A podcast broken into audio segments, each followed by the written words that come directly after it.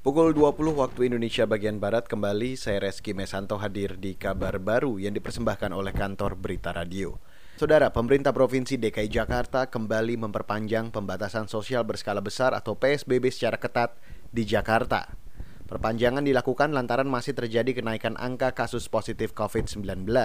Ini berdasarkan hasil pemantauan dan evaluasi gugus tugas percepatan penanganan COVID-19 Provinsi DKI Jakarta dan dituangkan dalam keputusan Gubernur Jakarta. Kepgub itu terkait perlunya perpanjangan pembatasan selama 14 hari berikutnya jika kasus belum menurun secara signifikan. Gubernur Anies Baswedan dalam keterangan tertulisnya menyampaikan, Pemprov DKI Jakarta terus berkoordinasi dengan pemerintah pusat dalam penanganan kasus COVID-19. Hari ini DKI Jakarta kembali tercatat sebagai daerah dengan kasus baru tertinggi, yaitu 1044 orang. Total kasus positif saat ini mencapai lebih dari 67 ribu orang.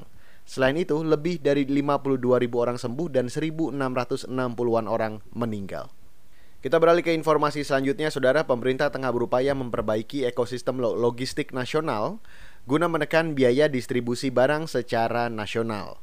Menteri Keuangan Sri Mulyani Indrawati mengatakan, biaya logistik di dalam negeri saat ini mencapai lebih dari 23% terhadap produk domestik bruto atau PDB. Angka ini dinilai cukup besar dibandingkan negara-negara Asia Tenggara lain seperti Malaysia yang hanya 13% terhadap PDB.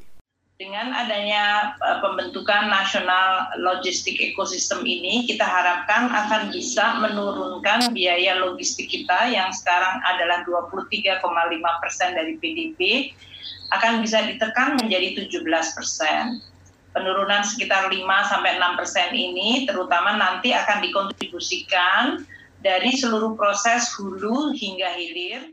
Menteri Sri Mulyani mengatakan penataan ekosistem logistik nasional ditargetkan dapat menurunkan biaya hingga 6 persen dengan pembenahan sektor hulu ke hilir. Kata dia, pembenahan akan meliputi penyederhanaan proses, menghilangkan repetisi hingga kemudahan bagi pelaku usaha. Sri Mulyani berharap agar daya saing kompetisi dalam negeri bisa membangkitkan perekonomian nasional. Saudara calon tunggal Pilkada Balikpapan Rahmat Masud Tohari Aziz hari ini deklarasi kampanye damai dan sehat. Rahmat Masud berjanji patuh dan taat terhadap peraturan perundang-undangan yang berkaitan dengan pelaksanaan dan larangan selama masa kampanye. Melaksanakan kampanye yang damai, santun dan berbudaya serta menghindari segala bentuk kekerasan provokasi, tidak akan melakukan kampanye hitam, tidak melakukan politik uang dan politisasi sara, melaksanakan kampanye dengan menerapkan protokol kesehatan secara ketat dalam rangka pencegahan wabah COVID-19. Pasangan Rahmat Masud Tohari Aziz merupakan petahana karena Rahmat saat ini menjabat Wakil Wali Kota Balikpapan. Mereka didukung 9 partai politik dengan mengantongi 40 kursi di DPRD Kota Balikpapan. Demikian kabar baru KBR saya Reski Mesanto.